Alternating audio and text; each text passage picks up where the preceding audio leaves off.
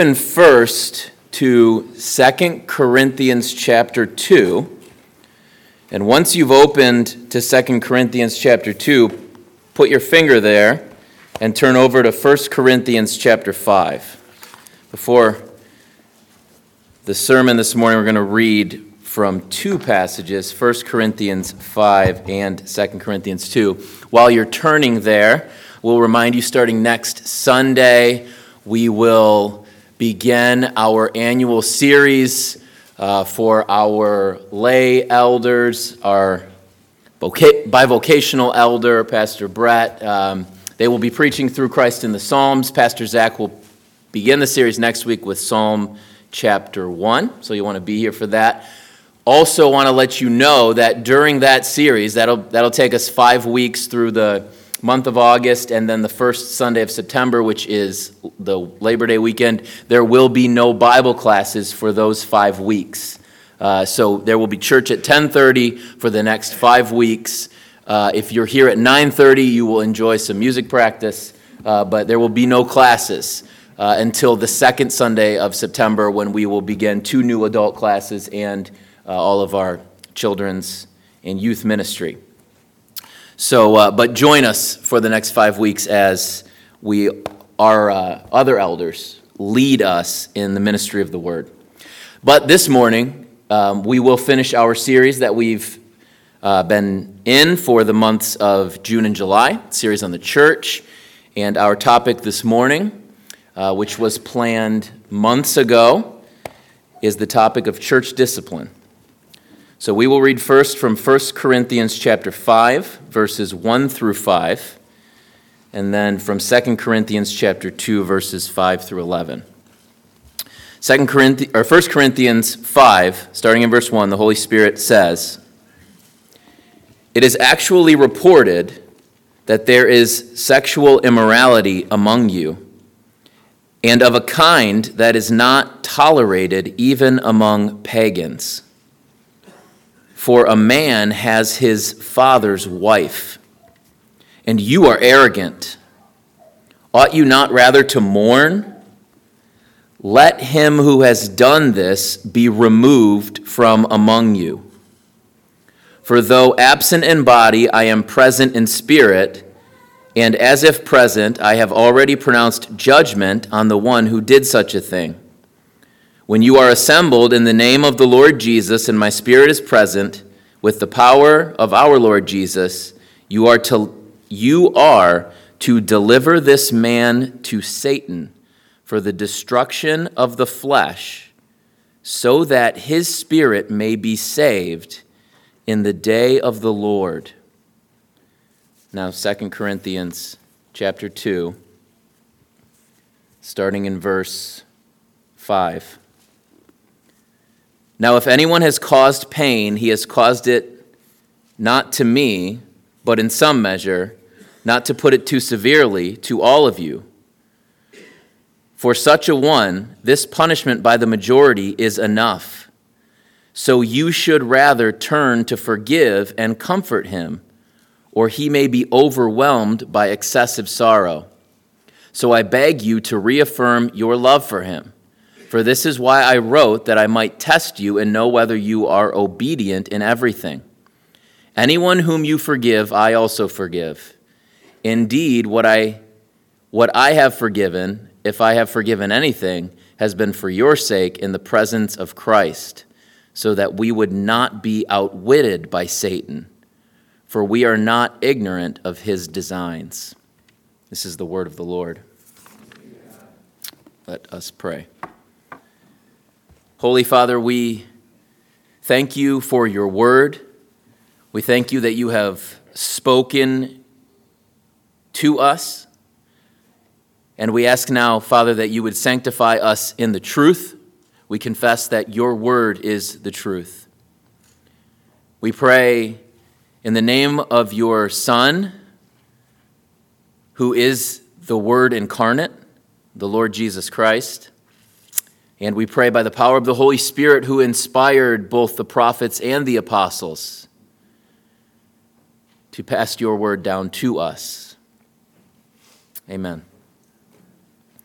On August March twenty-fifth, twenty twenty, Forbes published an article by Brent Gleeson, and the article is entitled, Nine Powerful Ways to Cultivate Extreme Self-Discipline. The article begins with this quote from Plato, "The first and best victory is to conquer yourself." The article then gives nine ways to cultivate self-discipline. I want to quick, quickly read them off to you. Number one, know your strengths and your weaknesses. Number two, remove temptations. Number three, set clear goals and have an execution plan. Number four, practice daily diligence. Number five, create new habits and rituals. Number six, change your perception about willpower. Number seven, give yourself a backup plan. Number eight, find trusted coaches and mentors. And number nine, forgive yourself and move forward. This is from Forbes twenty twenty, nine ways, powerful ways to cultivate extreme self-discipline.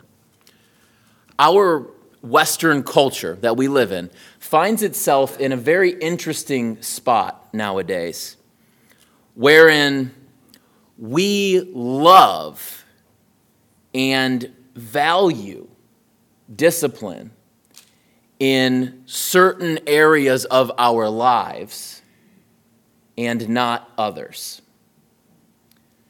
It's very popular to admire discipline in certain spaces, like fitness and healthy eating and accumulating wealth and working hard and building a brand and success in sports and music and entertainment and other forms of media. It's very popular to admire someone who will work hard at these things and be diligent. You know, people uh, talk about, you know, how LeBron James takes care of his body or the Tom Brady diet or all these things where people think that these are commendable. These are praiseworthy.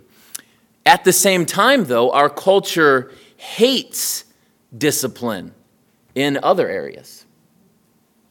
Our culture despises discipline or self-discipline when it comes to sexual ethics.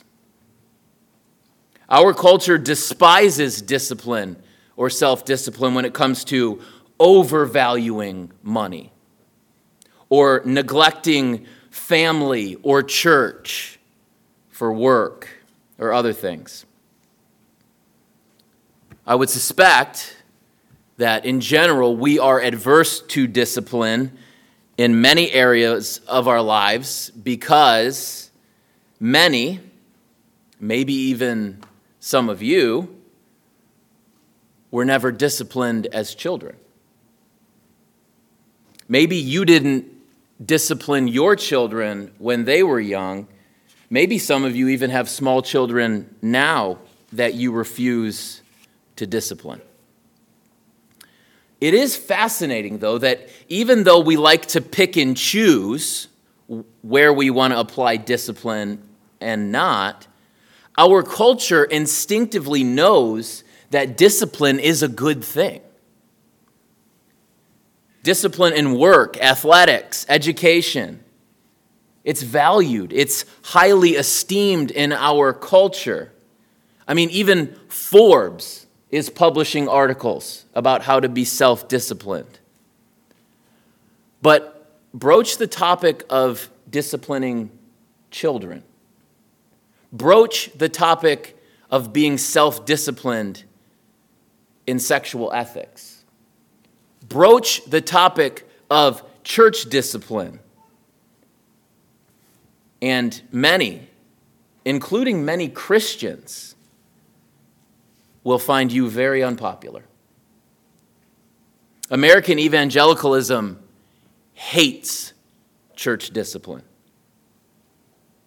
Many churches prove that they hate church discipline because they have ceased to practice church discipline.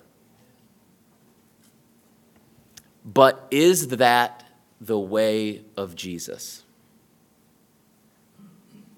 That's the question we must ask together as a church today as we finish this summer series, this series on a kind of a practical theology of the church. We've been uh, in this eight-week topical sermon series asking the question, what makes for a faithful church? What are the essential elements of a biblical church? And over the last two months, we have answered those questions by thinking through topics like preaching, the sacraments, church membership, uh, the office of elder, the office of deacon and deaconess, evangelism. Last week we looked at giving of our tithes and offerings, and this morning we finished the series with the topic of church discipline.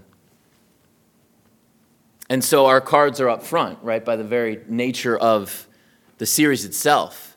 If a church does not practice church discipline, it is an unfaithful church. Unbiblical. Church discipline is essential for faithfulness to the head of the church, Lord Jesus. And we ask, what did the Lord Jesus teach us? What did he command us about church discipline?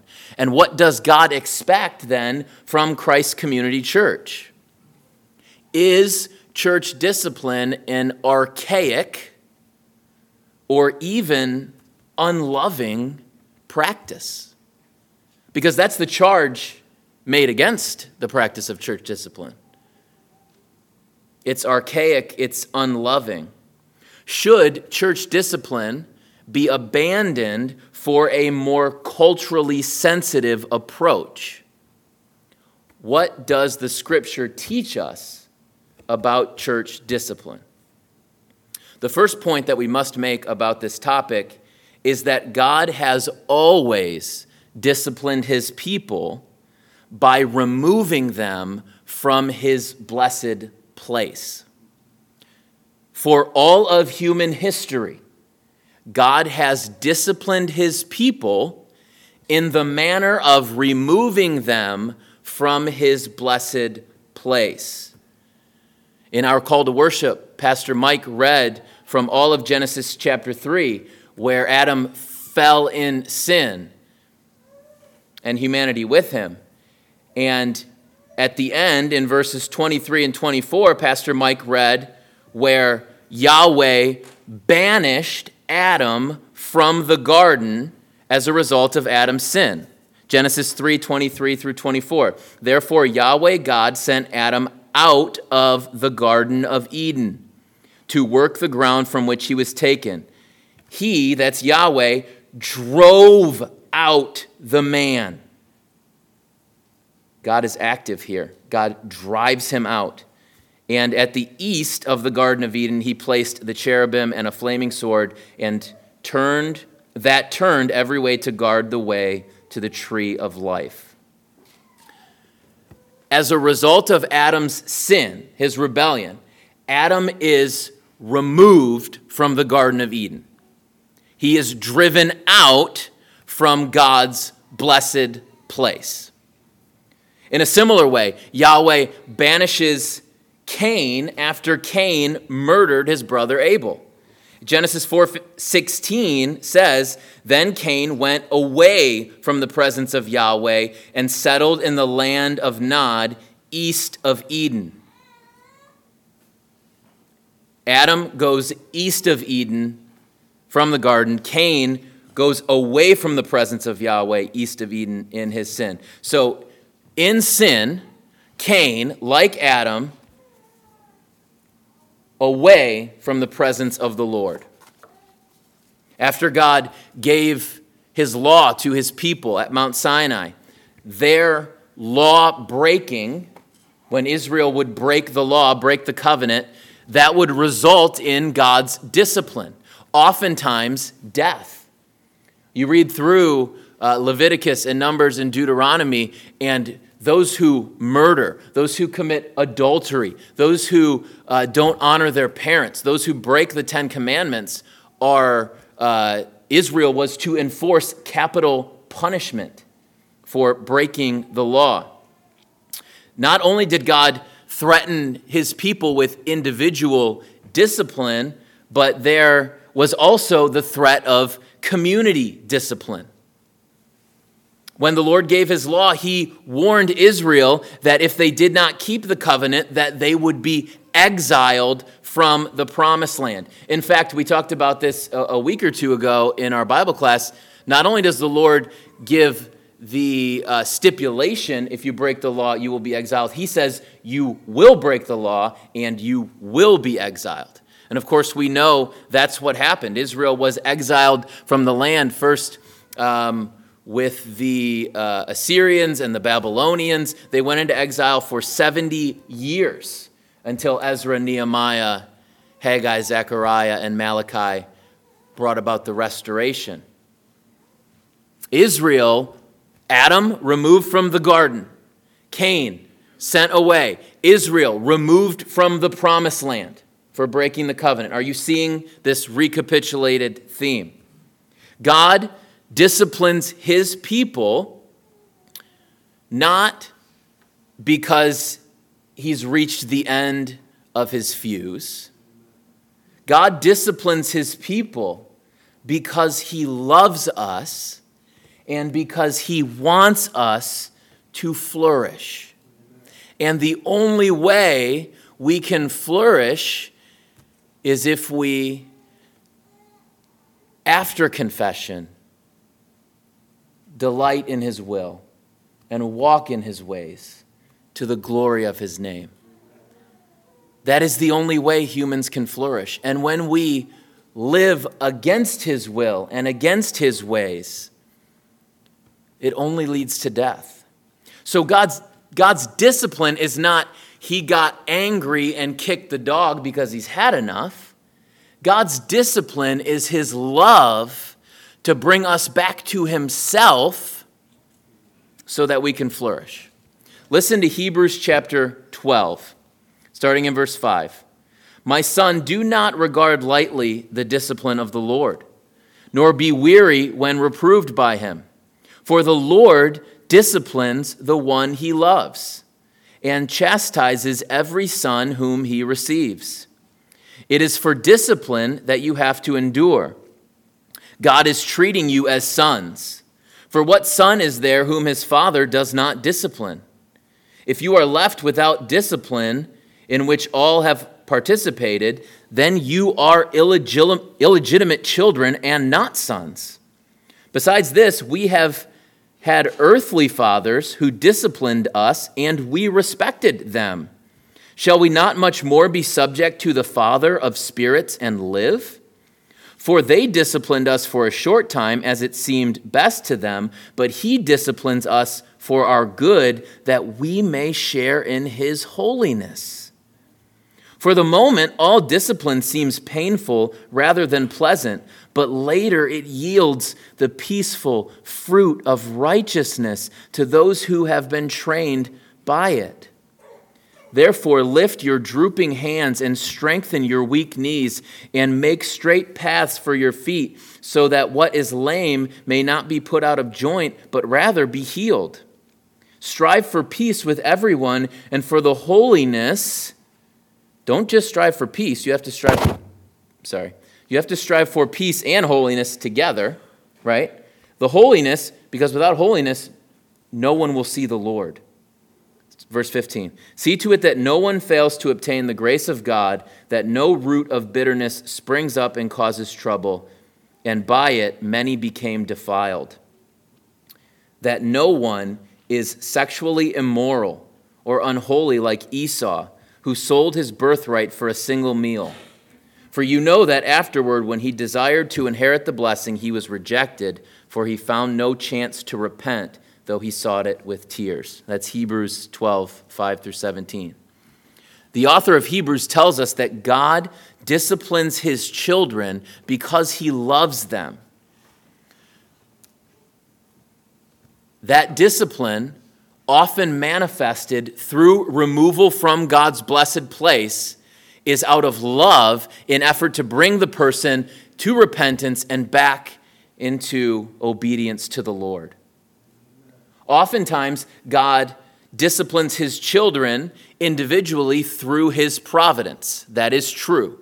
God does operate that way. But God also structures his kingdom in such a way that the community is involved in the discipline of those who profess faith. Israel was commanded to enforce God's law in the community. Also, like Adam, like Cain, like Israel and others, God's discipline often does involve removal from God's bless- blessing in God's community. That's how the discipline is often enforced. So this is not merely an, an old covenant reality, and we just read from Hebrews, which is in the New Testament, but it, this is also a new covenant reality. This was not only true in the old covenant community of Israel, this is also true in the new covenant community, the church. Listen to these words that we hear from the lips of the Lord Jesus himself. And if you want to turn there, I'm about to read from Matthew chapter eighteen, uh, starting in verse fifteen. This is the passage that Pastor Kevin read at the Eucharist a few weeks ago.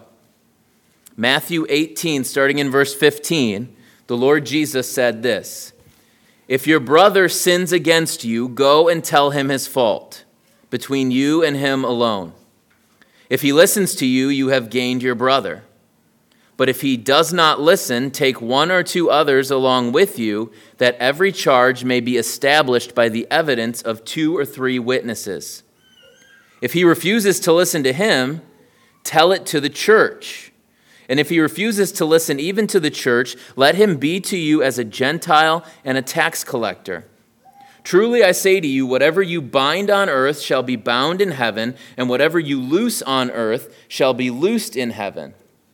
Again, I say to you, if two of you agree on earth about anything they ask, it will be done for them by my Father in heaven. For where two or three are gathered in my name, there am I among them." Matthew eighteen, fifteen through twenty. So in this pericope, the Lord Jesus commands us to practice church discipline. The Lord Jesus says, if a member of the church, if your brother, is living in open, unrepentant sin, we must go to them and we must call them to repent. We don't believe in private religion. We don't believe in, well, that's none of my business. We believe in the words of Jesus that say when your brother or sister is killing themselves with sin, go to them. Call them to repent, and if they repent, praise God, you have gained your brother. Mission accomplished. If they repent, there's nothing else to do. No one else needs to be included in the conversation. They have repented. Mission accomplished. But if they do not repent, Jesus says, go to them again with two or three witnesses. And we notice continuity here between the old covenant and the new covenant. In Israel, a member of the community was not to be charged as guilty of sin without two or three witnesses. There was no he said, she said in the old covenant. There had to be two or three witnesses. Deuteronomy nineteen fifteen says, "A single witness shall not suffice against a person for any crime or for any wrongdoing in connection with any offense that he has committed. Only on the evidence of two witnesses or of three witnesses shall a charge be established." Deuteronomy nineteen fifteen. This practice applies not only to the congregation, to the members of the church, but it applies to the elders as well. In First Timothy five, nineteen through twenty-one, Scripture says, "Do not admit a charge against an elder except on the evidence of two or three witnesses. As for those who persist in sin, for those elders who persist in sin, rebuke them in the presence of all, so that the rest may stand in fear. In the presence of God and of Christ Jesus and of the elect angels, I charge you to keep these rules without prejudging, doing nothing from partiality. Uh, First Timothy five nineteen through twenty-one. So when, when an elder or pastor is living in unrepentant sin, two or three must go to him seeking his repentance. And if he refuses to repent, he must be named before the church, Paul says, so that the congregation might fear God. Back to Matthew chapter eighteen, Jesus says the very same thing about every member of the church. So this applies not only to elders, pastors, but it applies to every member of the church.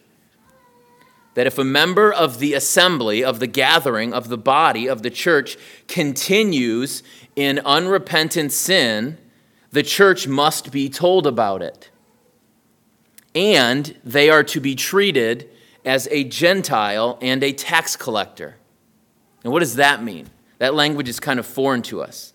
That means if someone is living in open, unrepentant sin, a member of the church, one person goes to them, calls them to repent. They refuse. Two or three go to them. Again, call them to repent. They refuse. That means, what it means for them to be viewed as a Gentile or a tax collector is that we are to view this person as if they are an unbeliever. Treat them like they don't know Jesus. Because in those meetings where the one-on-one and the two and the three and however those meetings take shape, when th- that person has been called to repentance, part of calling them to repentance is saying, if you persist in this sin, you are walking away from Jesus. You are saying by word, thought, and deed, I do not believe the gospel. I will not submit to King Jesus. I do not want to live like a Christian. They are saying that with their actions. And so Jesus is basically telling us to take them at their word. Treat them as if they are a Gentile, as if they do not believe. They have been warned that if they continue in sin, they are walking away from Jesus, and they should be viewed as such. That doesn't mean we hate them. That doesn't mean we're rude to them. What does it mean? It means you treat them like you would treat anyone else that you know that doesn't know Jesus.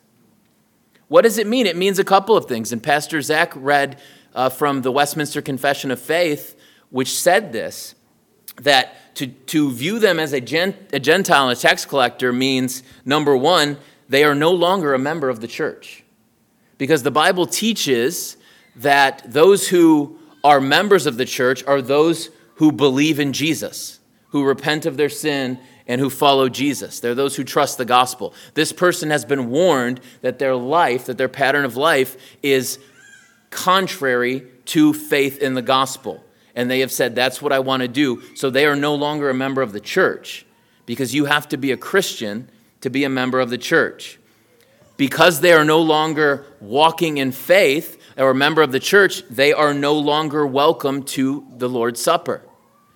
The Eucharist is not for them. In fact, First Corinthians uh, warns us that to drink and eat of the bread and the wine apart from faith is to eat and drink damnation on yourself. And that many people have become sick, and many people even died at Corinth because they were abusing the sacrament by taking it without faith. So it means they're not a member of the church anymore. It means they, they can't, they're not welcome to the Eucharist. And thirdly, it means that we do not have the same fellowship that we had with them when they were in covenant community with us. We do not give them the assurance of them feeling as if they are okay in their sin. Now, nobody's saying that they're dead to you, or that you hate them, or that you're evil to them, or that you're rude to them, or anything like that. Of course not. Of course not. We treat all image bearers with the respect that they're due because they're made in the image of God. But part of the discipline, part of removal from the blessing in the community is to feel that pressure. To feel the pressure of the day you eat of the fruit of the tree, you will surely die. And if you're going to persist in unrepentant sin, when you're being called back, you're walking in death. Your life is falling apart. The Lord is taking you. Why do I keep hitting this thing? Yeah. The, the Lord's plan is to break your heart by breaking your life. That's what it means to treat them as a, a Gentile and a tax collector. And listen, church, Jesus knows that this isn't easy. He knows that this isn't pleasant. Jesus isn't, doesn't have a cheesy grin on his face as he speaks the words of Matthew eighteen. No one in his or her right mind enjoys church discipline. If you enjoy church discipline, you're sick and you need to repent. Seriously, that's messed up. This is the rod of discipline from the Lord for holiness. But the Lord Jesus knows it's not easy. He knows it's not pleasant. That's why in verses eighteen through twenty, Jesus puts his own stamp of approval on this whole practice. Jesus says, where two or three witnesses have gathered to call a sinner to repentance, I am with them. This, this verse has been hijacked for so many silly things. Like when three people get together, you know, to, to pray, it doesn't matter if we go to church or not, but we're going to get together and pray or have a Bible study. Jesus is with us. That has nothing to do with this text. This text is about church discipline. Jesus says, when you practice church discipline, I am with you. When two or three speak to call someone to repentance, they speak with the authority of Jesus. When the church excommunicates the unrepentant sinner, Jesus himself is removing them from his place and his blessing. That's what where two or three are gathered in my name means. It means church discipline is not an archaic, unloving practice. It means Jesus is the one who executes church discipline through his local church elders whenever it is done rightly and in faith. Now, we see that, the teaching of Jesus, a theme that's carried all the way back to the garden, Jesus himself explicitly commanding us to practice this. It's not just in Israel that removal from the community is discipline. Jesus says in the new Israel, in the church, it's the same thing, church discipline, in hopes of regaining the sinner. We see now Paul apply this in First Corinthians five and Second Corinthians two that we read at the beginning of the sermon. This is church discipline practicum. So if Jesus gives us the theory, Paul in First and Second Corinthians is giving us the practicum. He's applying it, applying church discipline.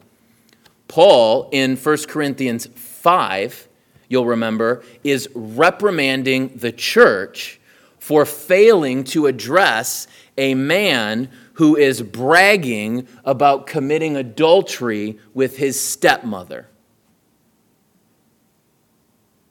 Paul says even pagans would think this is sick, and you have done nothing about it. In verses two and five, the text says, let him who has done this be removed from among you. Deliver this man to Satan for the destruction of the flesh, so that his spirit may be saved in the day of the Lord. So here, Saint Paul applies the command of the Lord Jesus in the church at Corinth. This man is living in open, unrepentant sexual sin. Jesus commands him to be treated as a Gentile and a tax collector, which means he is to be removed from church membership. He is to be uh, his access to the Eucharist is to be cut off, and they are to view him as if he doesn't believe the gospel. That's what they should have done. And it's strong here, isn't it? I mean, Paul says, the Bible even uses the language. See, I don't want to differentiate there. I don't want to just say Paul says, and then someone tries to, to, to make a distinction between Paul and the Bible. When Paul writes, that's the Bible. That's Holy. That's Jesus speaking this, okay? So Jesus says this through his Spirit inspiring Paul. Deliver this man to Satan for the destruction of the flesh. Wow. Remember what I said about people who enjoy church discipline. That's messed up. Jesus tells us to deliver him over to Satan for the destruction of his flesh in hopes that the discipline will save his soul. Jesus says something similar earlier in Matthew eighteen when he says this, Matthew eighteen, seven through nine, woe to the world for the temptations to sin, for it is necessary that temptations come, but woe to the one by whom the temptation comes. And if your hand or foot causes you to sin, cut it off and throw it away. It is better for you to enter life crippled or lame than with two hands or two feet to be thrown into the eternal fire. And if your eye causes you to sin, tear it out and throw it away. It is better for you to enter life with the with one eye than with two eyes to be thrown into the fu- hell of fire.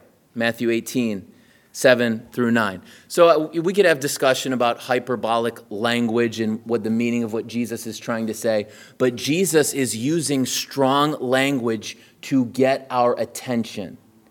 It is better to go to heaven without feet than to go to hell as the healthiest person who ever lived.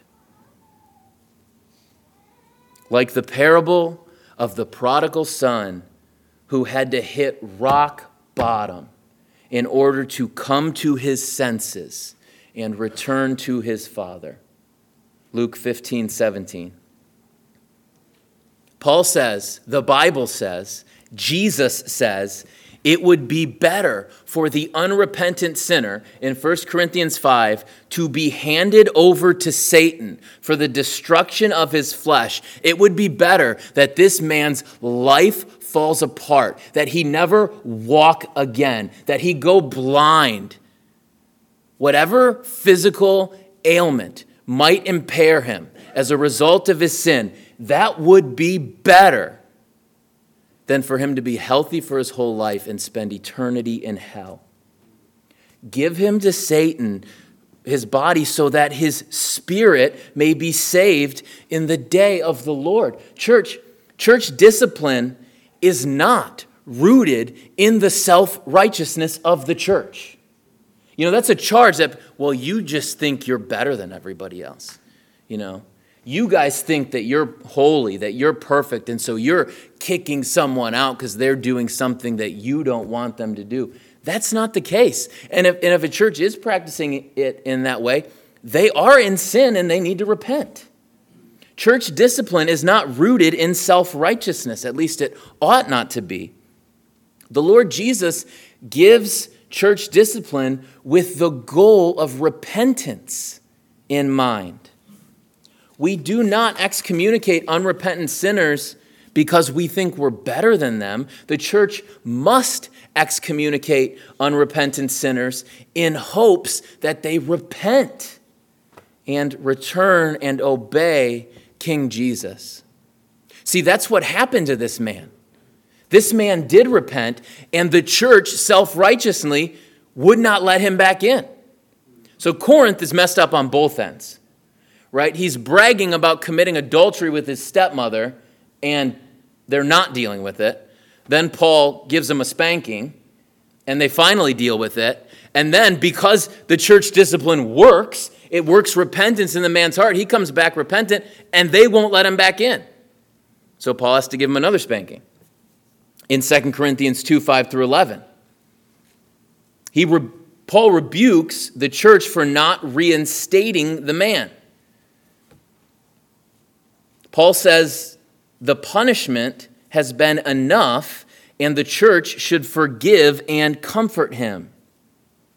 Church discipline, in this case, had been effective for the glory of God and for the good of God's people.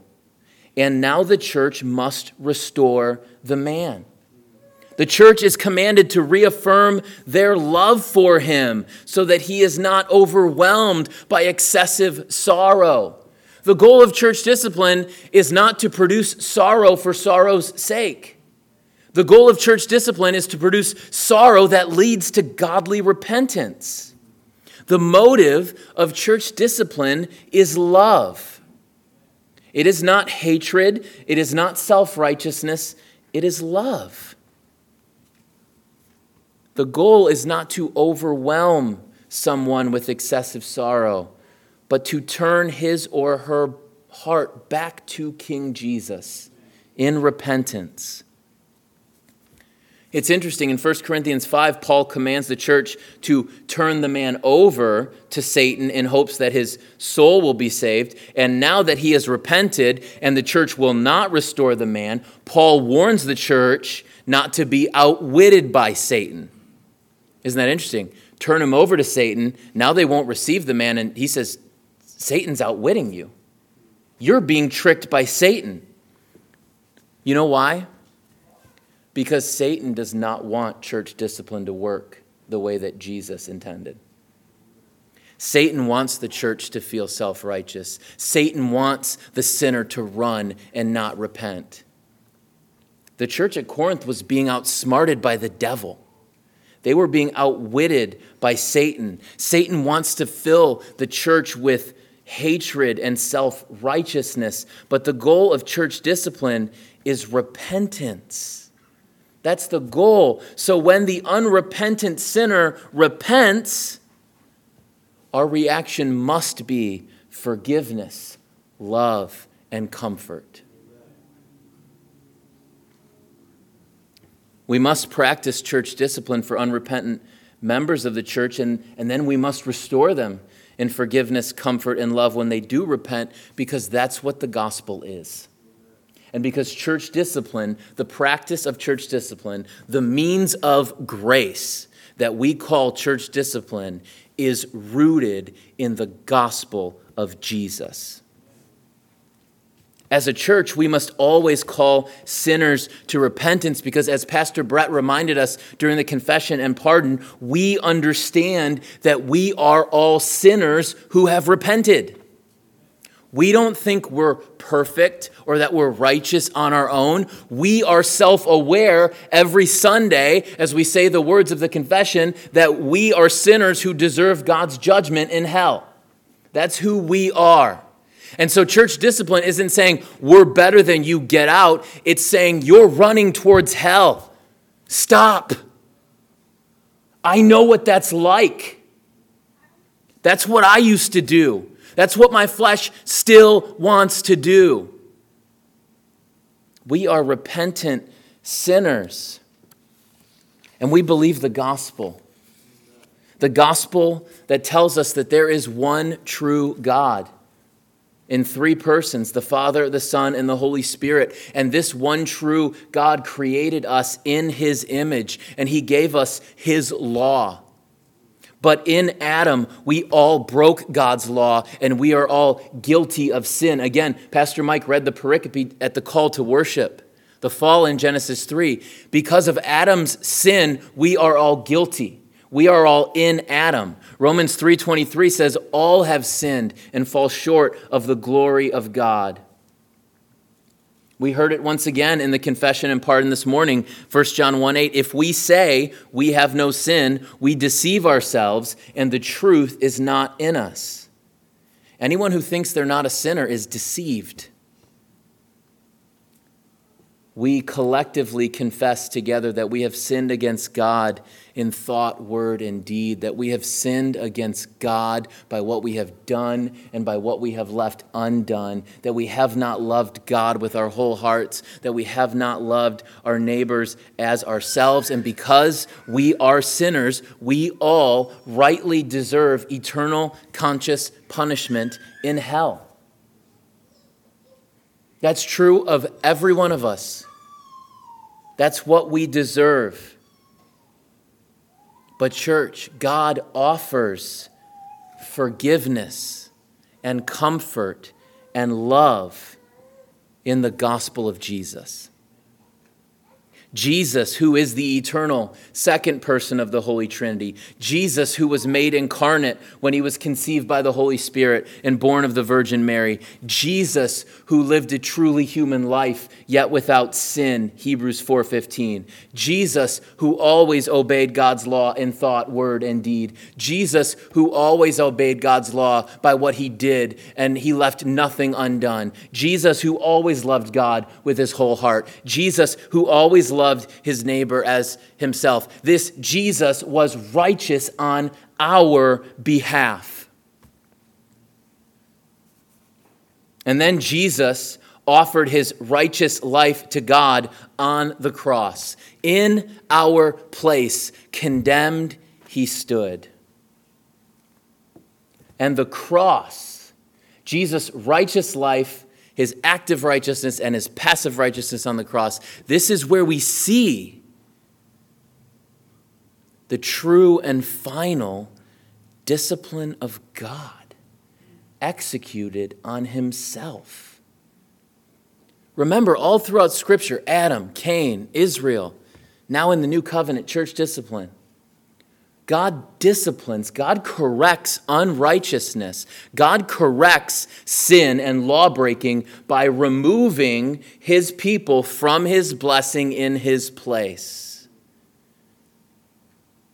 In Matthew chapter four, we see Jesus righting Adam's wrong. When Jesus went out from God's place, he went out from Jerusalem into the wilderness. In fact, Matthew tells us that just like God drove Adam out of the garden, that the Holy Spirit drove Jesus into the wilderness. And it was in the wilderness that Jesus was tempted by Satan, just like Adam was tempted. But where Adam fell, Jesus stood.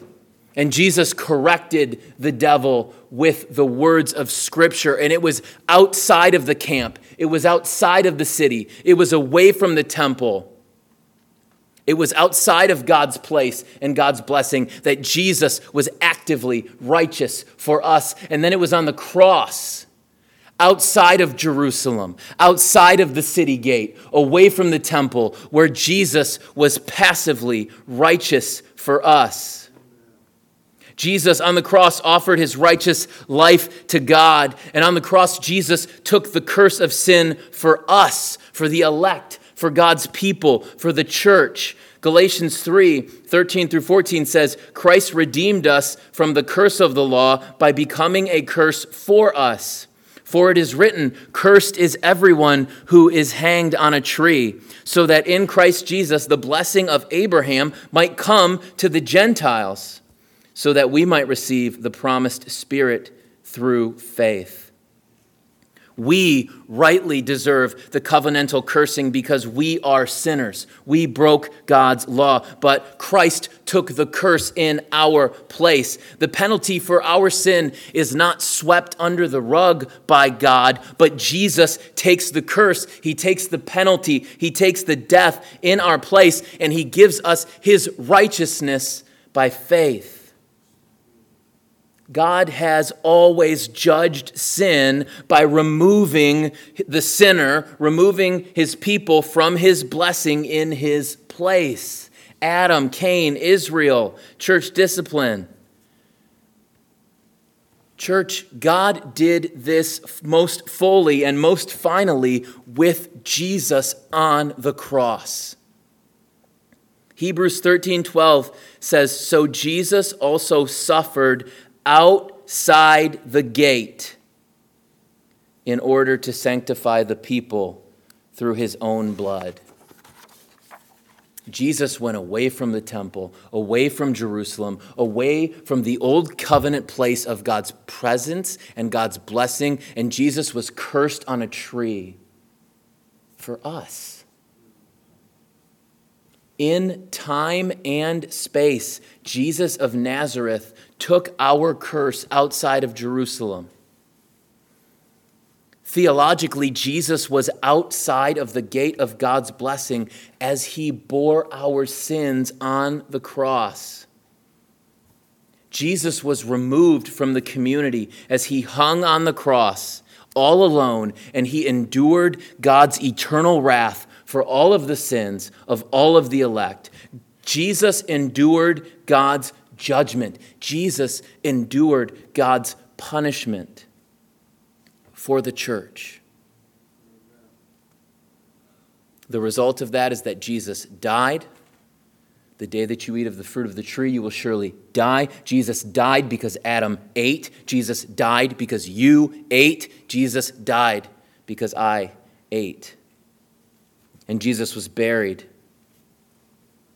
Don't miss this, brothers and sisters. Jesus' flesh was delivered over to Satan, so that our souls might be saved in the day of the Lord. And God did save our souls when on the third day he resurrected the Lord Jesus from the dead. The resurrection of Christ is our declaration from God that our sins have been paid in full. There is no more sin left to atone for. On the cross, Jesus declared, "It is finished." And at the empty tomb, we see the Father declare, "It is finished." And now everyone who will place their faith in Jesus alone will be saved from God's wrath against their sin. When we speak of faith, we do it often here. The Reformed tradition speaks of faith with three facets. That faith entails knowledge, assent, and trust. Those are the three components you must have to believe in Jesus. The first component of faith is knowledge. You must know who Jesus is, and you must know what Jesus did. Church, that is, at least in part, why our liturgy every single week is saturated with the gospel. That's what everyone needs. That's what every human being who's ever lived needs, is the good news of Jesus. Partly, that's the reason why we preach the gospel from every passage of the Bible every week here at Christ Community Church. We do so first and foremost because that's what it's about. That was the intention the Holy Spirit had behind writing it. But he did so because that's what human beings need, is the gospel, is the good news of Jesus. What every human being who has ever lived needs more than anything is to hear the gospel of Jesus. But that knowledge is not enough. It's not enough to save you. There are plenty of people who know the story of Jesus or know the facts about Jesus, but they do not have faith in Jesus. You must take that knowledge of the gospel of who Jesus is and what Jesus did, and you must assent to that knowledge of Jesus. You must receive the story of Jesus as true. You have to take the knowledge to heart. You have to assent to the validity of these truth claims about Jesus. But even knowledge and assent together fall short of saving faith. You must know, you must assent, and finally, you must trust. You must transfer your trust to Jesus Christ alone. You must rest the full weight of your hope for forgiveness and eternal life on who Jesus is and what Jesus did. And if you have genuine faith, that faith will be revealed in your repentance. If the Holy Spirit works regeneration in your heart, if God gives you the gift of faith, the result will be that you will repent. There is no one who has faith that does not repent. Repentance does not bring about faith, but faith brings about repentance. When God gives you the gift of faith, you repent and believe. To repent means to confess your sin and to turn from your sin. In repentance, we acknowledge that we are sinners who need forgiveness, and we continue to repent throughout our lives because we continue to sin until we are resurrected and glorified in sinless bodies. We are a repenting people because we are a sinning people. We are people who seek to obey God's law, and when we fail, we repent knowing that Jesus already paid our debt. Jesus already bore the curse for us. Jesus already went outside the camp for us. If we have faith, that faith leads to repentance, and if we repent and if we continue to repent, then by the power of the Holy Spirit, what we do is try our best. We strive to obey King Jesus. We don't obey God's law so that our sins will be forgiven. That's impossible. It's only by faith in Christ that your sins can be forgiven. But when you have faith and when your sins have been forgiven, then it's from that position that God wants you to obey his law, from a justified position. And church, if we are going to obey God's law, if we are going to follow the word of Christ in Scripture, we have no choice than to practice church discipline. Jesus explicitly commanded us to do so in Matthew eighteen, fifteen through twenty. Saint Paul recapitulated Jesus' command in First Corinthians five, one through five, and Second Corinthians two, five through eleven. In our Christ Community Church covenant of membership, every time we bring new members in, you hear Pastor Brett read this to us. We all agree together to this statement. If you are a member of Christ Community Church, you have publicly and audibly agreed to this statement from our membership covenant, that we will exercise Christian care and watchfulness over each other and faithfully warn, exhort, and admonish each other as occasion may require, that we will not forsake the assembling of ourselves together, but will uphold the public worship of God and the ordinances of his house. You know what that means? If you're a member of Christ Community Church and you don't call your brother or sister to repent, if you're a member of Christ Community Church and you don't come to church, you forsake the assembling of ourselves together, you're breaking the covenant you made with us. You agreed to these words based on what Scripture teaches. And church discipline is a way that we fulfill our covenantal obligations to each other. It's not the only way, but it is a non-negotiable way. Christ Community Church, we must obey Jesus over everything. We have no choice. It doesn't matter what the world thinks. It doesn't matter what Big Eva thinks. It doesn't matter what Western Christianity thinks, and I say this with the, with the most love and respect that I can. It doesn't matter what you think.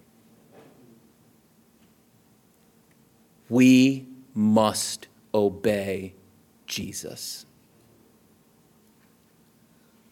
Jesus commands that we practice church discipline.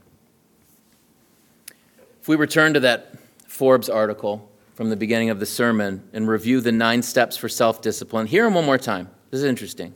These are the nine steps from the Forbes article for radical self-discipline. Was that the term? Uh, extreme self-discipline. Nine steps.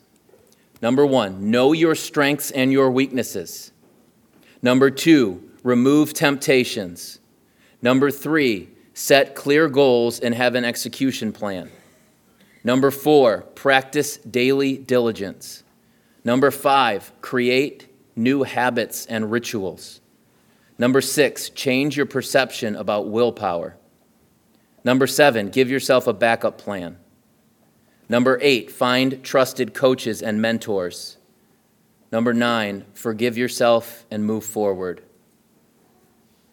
You consider that list, those nine things, nine steps to extreme self-discipline that Forbes recommended. It's actually not far off. we see that God has given us these helps in the local church. Sure, Forbes uses some, you know, silly and culturally infused vocabulary, you know, buzzwords that are popular today. But whoever wrote this, like, there's truth in here because as an image bearer, God created us to need these basic ideas. In the church, we recognize our strengths and weaknesses. First and foremost, that we are sinners who need forgiveness in the gospel. In the church, we are warned against temptations from the Word of God. In the church, we have a clear goal and an execution plan. That clear goal is the glory of God and the good of our neighbors through the gospel of Jesus. The church gives us habits and rituals that help us practice daily diligence in following Jesus. The Spirit, through the means of grace, these eight topics that we've preached on the last two months, two months, the Spirit, through the means of grace, changes our perceptions about ourselves. We have trusted mentors and coaches in elders, in deacons, in more mature saints, in older men and older women, in the church triumphant who came before us. And number nine was forgive yourself and move forward. Well, the truth is you can't forgive yourself. But in the church, we find the forgiveness of Jesus, and we find the path to move forward following the one who is the way and the truth and the life. Let's pray. Father, we ask you now that you would keep your promise and that your word would not return void. Father, we know that the gospel is never neutral, that it is always either hardening a heart or softening a heart. Father, we don't pretend to be sovereign. Your Son, the Lord Jesus, did not teach us to pray, "My will be done." He taught us to pray, "Your will be done." So we don't know whose heart is being hardened through your word this morning and whose heart is being softened. And for those that you may be hardening, with great fear and trepidation, we just humbly say, "Your will be done." But for those you may be softening, Father, we ask that your word would be effective to bring about repentance of sin, to bring about understanding of your word, and to bring about obedience to you, to your commands. Church discipline is never easy. It's never fun. And it's not intended to be. And King Jesus knew that. That's why he assured us that when two or three gather to call an unrepentant sinner to repentance, that he is with us. And so, King Jesus, we ask, even in light of our current situation, as your church calls,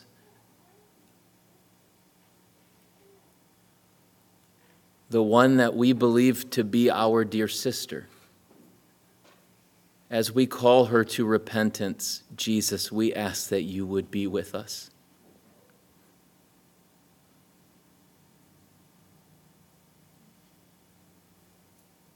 That you would break her heart.